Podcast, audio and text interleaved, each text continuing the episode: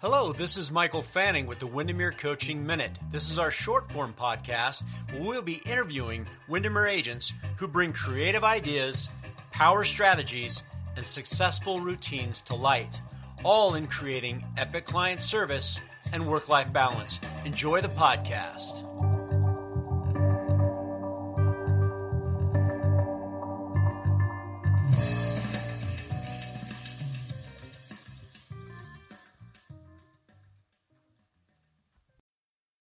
Need mealtime inspiration, it's worth shopping Kroger, where you'll find over 30,000 mouthwatering choices that excite your inner foodie. And no matter what tasty choice you make, you'll enjoy our everyday low prices, plus extra ways to save, like digital coupons worth over $600 each week. You can also save up to $1 off per gallon at the pump with fuel points. More savings and more inspiring flavors make shopping Kroger worth it every time. Kroger, fresh for everyone. Fuel restrictions apply. Hello, everyone. This is Michael Fanning, and welcome to the Windermere Coaching Minute.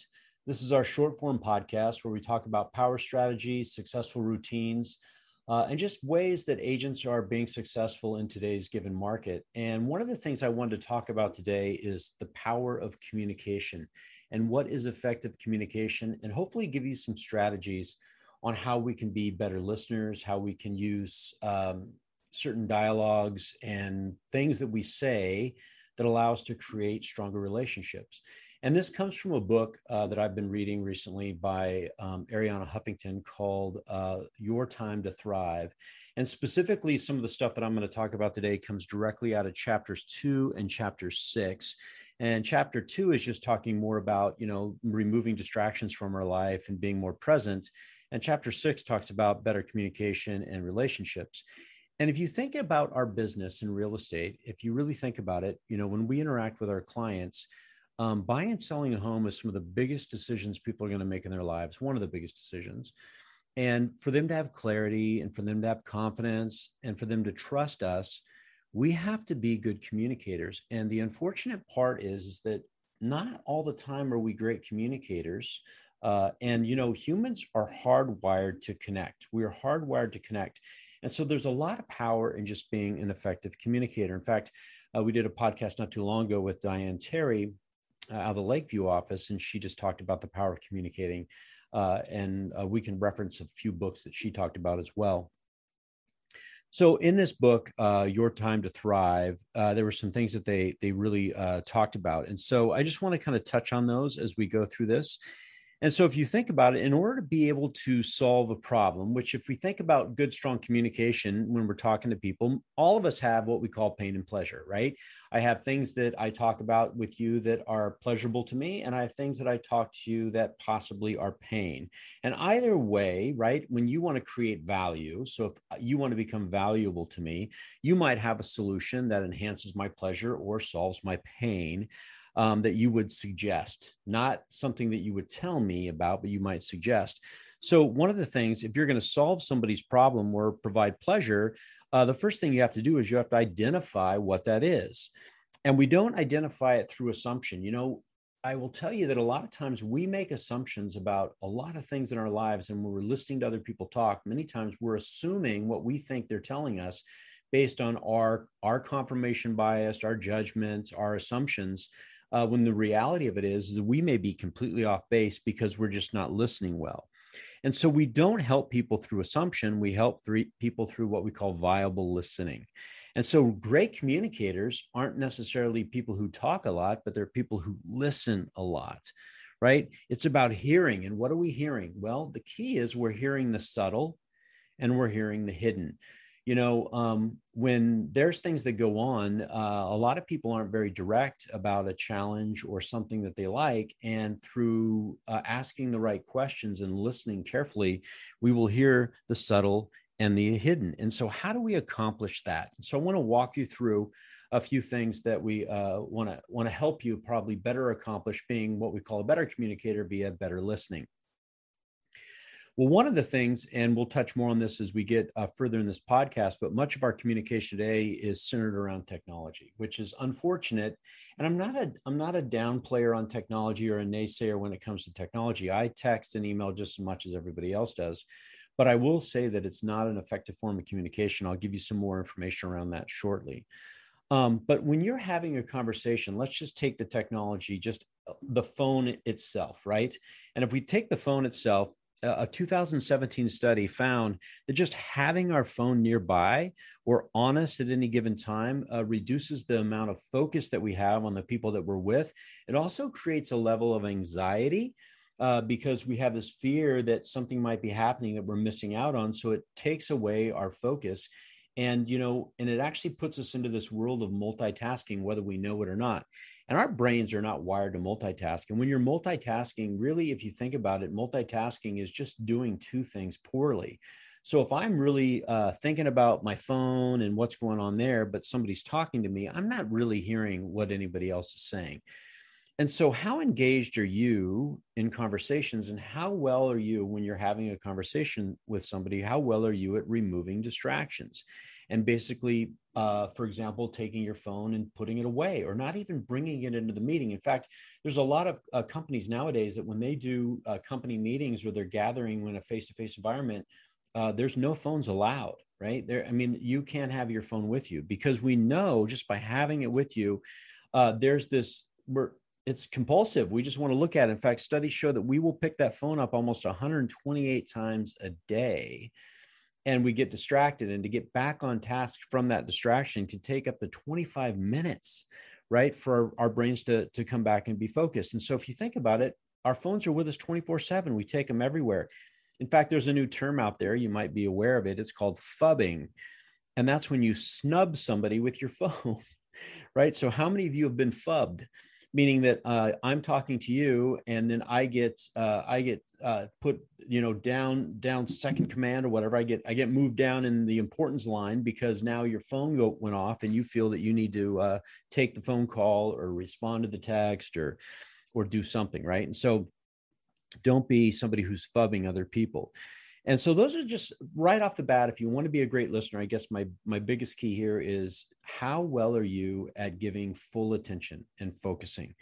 And so a couple things about that is that we want to think about when you're focused. Uh, a couple other key components are one is there's different types of listeners, and what we have is we have what are called active listeners versus verbal listeners. And so let me tell you the difference here. So an active listener right? There's not a lot of speaking that goes on from an active listener, and they're engaged and they have verbal cues or physical cues that allow them to be engaged. So, for example, when you're talking, you might say, mm-hmm, I get it. Yeah. Mm-hmm. And I'm nodding my head and I'm having eye contact with you. Versus verbal listeners, a lot of times what verbal listeners do, there's there's little engagement that's going on when they're acknowledging what's being said. And what they're really doing is they're composing a response in their head uh, because they're just going to respond. They're not actually going to listen to understand. They're really listening for the sake of responding. And the challenge there is that if you're trying to compose a response while somebody's talking, you're not hearing anything that they're saying. And you're not going to pick up the subtle and you're not going to pick up the hidden. It's just not going to happen. Uh, it's kind of like uh, I give you an example. It's kind of like if you've ever been driving in your car and you're heading somewhere and you're multitasking. So maybe you're in deep thought about something else, or maybe you're even glancing down at your phone or fiddling with something in the car. And you get to your destination and you don't actually remember all the turns and where you went. I don't know if any of you have ever experienced this. This happened to me the other day. It's because my brain kind of checks out and it's not able to focus on two things at once. So it's going back and forth, back and forth. And just my ability to just uh, have an understanding of detail goes out the door, right? It goes out the door. So the key here, a couple things, remove distraction, be a person who listens to understand, not listens to respond, and really focus in and really be connected with those individuals. And I'll tell you, there's some people that are just really, really good listeners, but um, being a good listener actually takes practice. It also takes being aware and conscious in the moment to tell yourself, hey, I'm engaged in this conversation. I'm going to be fully focused and engaged, and I'm going to listen intently. In fact, one of the things I like to do uh, that helps me listen better is actually take notes. Um, I'm a huge note taker when I'm talking to people because I also want to make sure that I remember things. And some of the things that I want to remember, if you're a good, good communicator and a good listener, what you do is you pick up on the subtle and the hidden and you remember it and you bring it up the next time you see somebody.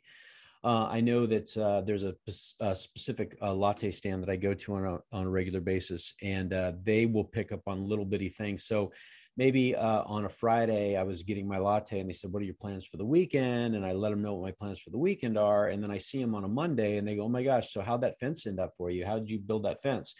And what it tells me is they're really engaged and they're really listening. So, how many of you have noticed a small little thing, whether it be somebody's birthday or a special occasion or something they were doing, and you brought that back up in the next conversation, right? So are you are you just remembering the little bitty things and giving because we all have this need to be significant, right? To be significant in somebody else's life. And when we do that, it's very, very interesting on how we uh, give you more equity because you have given significance to us. So just just think about that uh, in regards to how you're communicating and how well you're you're listening and you're listening for the subtle and you're listening for the hidden, and are you making record of it? That's a big thing, and I, I like to call it um, we call it a ninja fording and recording. And what fording and recording really means is that what I'm doing is that when you're talking, right, I am writing down things that are going to be uh, next action item steps for me that are going to help me better engage and build a deeper relationship with you. Because at the end of the day, the way relationships get really strong and I trust you more is how much you're really engaged with me, not how much I'm telling you about me. Hopefully that uh, you follow me on that one. All right.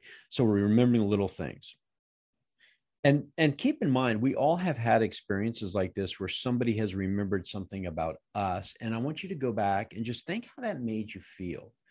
Think how it made you feel when you uh, when you were talking with somebody and they brought something up from a previous conversation that was significant to you and they remembered it. Think about how you felt about that individual when that happened right? It's very very important to keep that in mind.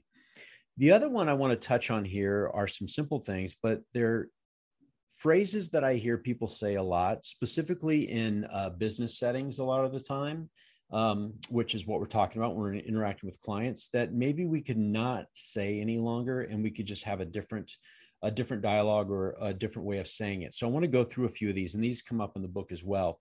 So one of them is um, how many of you uh, have said for a gentle reminder, or in an email you say gentle reminder you know, when you say gentle reminder, that's passive aggressive, by the way, because it's not a gentle reminder. You want them to act on this now, but you're saying gentle reminder. And you know what? It creates stress and anxiety to the person reading it. You know what? Let's give you a better way of communicating. Here's how you're going to communicate be clear and be direct. Okay. Be clear and be absolutely direct with people. So don't, you're not going to do a gentle reminder you're not going to uh, you're not going to be passive aggressive. You're going to be very direct with somebody. You're just going to tell them what it is that you're trying to accomplish. What is it you're trying to do? And so one of the ways that you might do this, and I give you an example, is you would say this: I understand you have a lot on your plate, but I need to hear back from you on this today.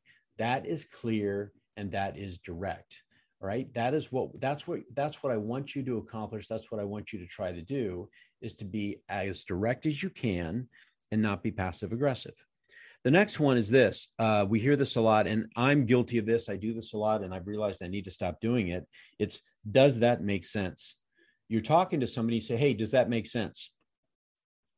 Um, what you're doing there is you're you're actually making a statement to them that maybe they're not equipped to actually understand what you're saying when you say does that make sense?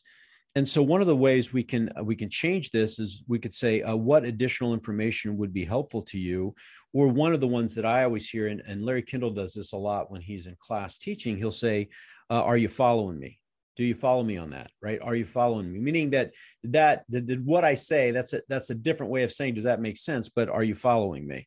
And then you say well it, i'm not clear on this one piece. Okay let's go back. Would would additional information uh, be helpful on that particular topic? And so keep that in mind. The next one is this uh, and i hear this a lot that's a no-brainer right? That's a no-brainer um, that's kind of uh, you know that's saying to to you if i said that that's a no-brainer it's like well you should just know that.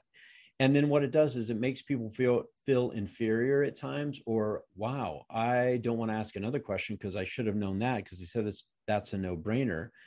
Um, instead of saying that's a no-brainer why don't you say that that makes sense to me. That makes sense to me. That's a better way of saying it. Um, the other one is this uh, as most of you already know i hear this all the time people are talking to a group say well as most of you already know um, we don't need to say that because you know what? What if somebody doesn't know and they're like, oh my gosh, I was supposed to know this. I didn't know this. And now I don't want to ask a question because I'll look stupid. Drop the precursor. You don't need to say, as most of you already know, drop the precursor and just say what you have to say, right? You don't need to put that in front of anything. And, and we hear this all the time. So those are some things that I, I, I, think are important. It's just subtle little things in how we use words and how we say things that are really impactful. Again, this comes out of the um, the chapter six in the book, uh, where they're talking about how to be a better communicator. Hey everyone, this is Michael Fanning, and with me is Eric Thompson. We're with Windermere Coaching. We thought we'd take just a moment to let you know a little bit about maybe how to get your feet wet into coaching with Windermere Coaching through the Windermere Path. Eric, tell us a little bit about the Windermere Path. So, the Windermere Path gives you a call every week. You can join live or you can watch the recording. One of three things happen on those calls. You get a specific lesson that's taught by you, Mike, by Doug Simcock, by me, or Nick Hansen the second thing that happens is we do live interviews with your Windermere colleagues so you can hear right from them about how they are implementing all the tools that we teach them in coaching so that you can be inspired by their story. The third thing that happens is you get to ask questions of us, things that are happening in your business right now, in your world. We help just to keep you on the on the ninja path. Hey, Eric, it sounds like a lot of great content. So, listeners, if you're interested in finding out more about the Windermere Path, simply go to windermerecoaching.com click on the explore button, give us your name and your email address, and we'll get back to you with all the information you need to get started on the Windermere path. Thank you so much, and we'll return you to our content.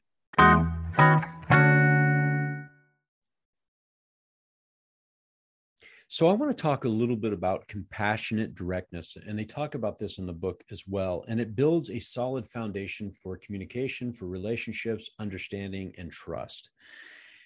And so, if you think about having uh, compassionate directness, you know, a lot of us don't like unsolicited advice. A lot of us don't like constructive criticism. But if it's compassionate in the way we deliver it, and we deliver it in a medium that's very well understood, it can be taken. Uh, it can be taken well. And so, um, the key component uh, to being compassionately direct is mindfulness, and the mindfulness is basically what medium, right? What medium of communication are you going to use where this message can be best received?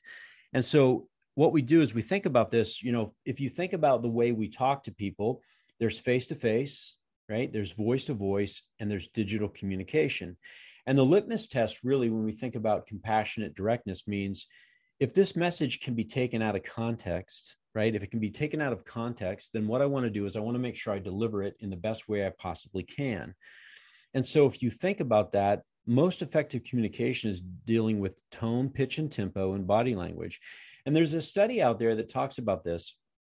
It says that, you know, and I, am going to go back to the beginning of this podcast when I said, you know, we live in a world of, of unfortunately tremendous amounts of digital communication.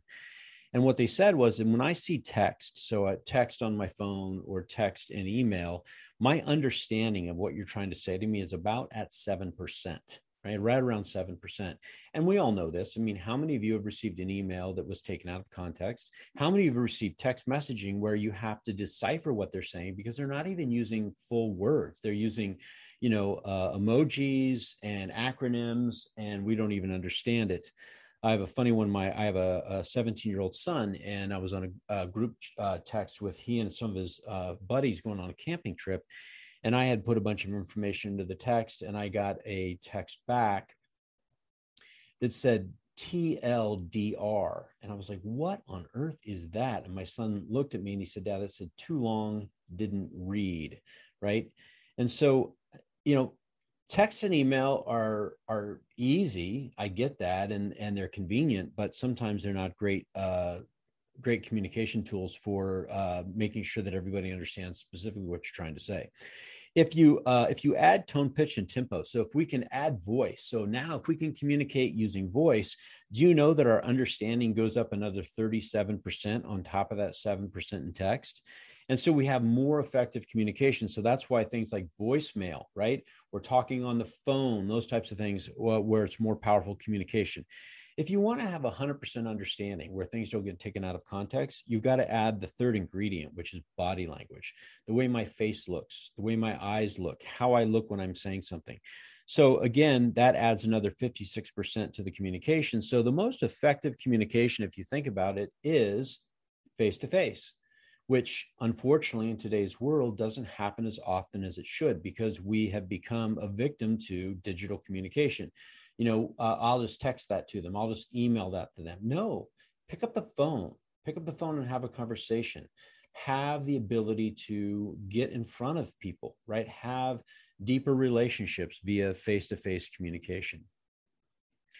The other one is this when it comes to communication, a couple other areas I want to touch on is um, what we talk about really good communicators. Really good communicators know how to ask questions. We call it the Socratic method you know, if you ask enough questions, you will get to a solution. Um, and what they said is that poor communicators in the course of a conversation will only ask roughly seven questions. Really great communicators in the course of a conversation will ask between 23 to 27 questions. And the key to those questions is simply this your next question is embedded in their last answer. So I'm not asking, I don't have a list of questions that I want to make sure that I get into the conversation. My questions follow the flow of the conversation. So if you answer something, then I respond with a question based on the last thing you said. And some of the things when we're asking questions, one of the phrases I like to use a lot is tell me more about that, right? Tell me more about that. The other one is making sure that we're asking what we call open ended questions, not questions where people can have a single word response, but where they can have, um, you know, longer types of conversations. So we call them the W and the H questions who, what, when, where, and why, those types of things. And so, for example, if I said you, uh, Do you feel bad today? Do you feel sick today? I can say yes. How are you feeling today is a very different type of conversation. So I don't want to ask you questions that give you a one word that allow you to have a one word response. And and a lot of times those happen because we make assumptions. Oh are you sad today? Yes or no? Or how are you feeling today? That's a very different type of question. So open, open ask open-ended questions uh, and the other thing too uh, when you're when you're communicating with somebody uh, there's a couple different things that we want to think about when you're having good conversations and good communication is that remember the conversation uh, when we talk about um, time of possession. So, who has the time of possession? Who's doing most of the talking? And when that talking is happening, it should not be about you, right? Conversations are not about you. They're not about what you're going to tell somebody. They're about what you're going to learn about somebody else. And there's three areas we see where people uh, fail in communication. And one of them is the people who we call toppers. What's a topper? A topper is somebody who, when you tell a story, right? You tell the story in a conversation, they have a better story. They go, oh, I, I, I know exactly what you're talking about. Let me tell you about the time that I did that, or let me tell you about the time that this happened to me. Don't be a topper, right? Do not be a topper. The other one is responders. People who just want to respond to whatever you said. And then responders, a lot of times, responders are what we call fixers. And they want to fix the situation by providing advice, right? And here's what I'll tell you if you are going to offer advice, here's some things that you might want to have as precursors. Would you be open to? Always ask permission before you give somebody advice. May I share a story with you? Or would it be helpful if? Don't just dive in and try to give people unsolicited advice. Again, would you be open to? May I share a story with you? Would it be helpful if? So try to avoid being toppers, try to revo- avoid being responders. And if you're going to be a fixer, ask permission. Okay, ask permission. So let's look at the bottom line to what we talked about today. The bottom line is first is read the book. Read the book, uh, Your Time to Thrive, specifically chapters two and chapter six. But a couple things here. Uh, communication starts with focus and removing distractions right? Remove the distractions, identify what's distracting you, and be focused on your conversations. Um, again uh, notice the, the hidden and the subtle right? Always notice the hidden and the subtle and make note forward and record write it down so you can bring that back to a future conversation where people have felt significance. Ask open-ended related questions. Remember who what when where why and how so they don't have a single response.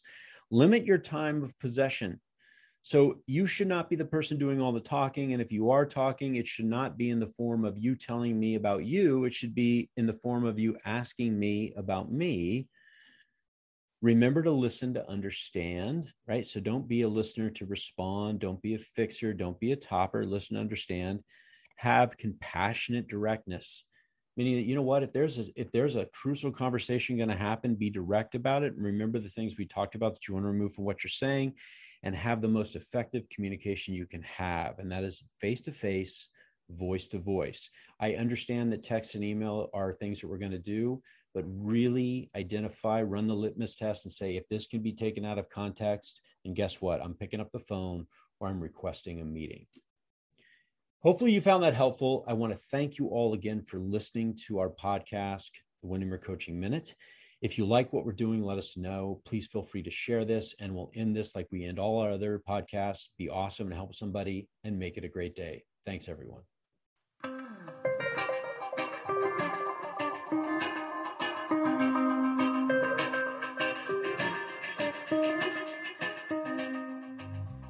We want to thank you for taking the time to listen to our podcast. If you found this content interesting, please feel free to share it and give us a rating. Also, if you're a real estate agent with an epic idea and you're doing something great to create great client service or work life balance, or maybe both, please reach out to us at fanning at windermere.com.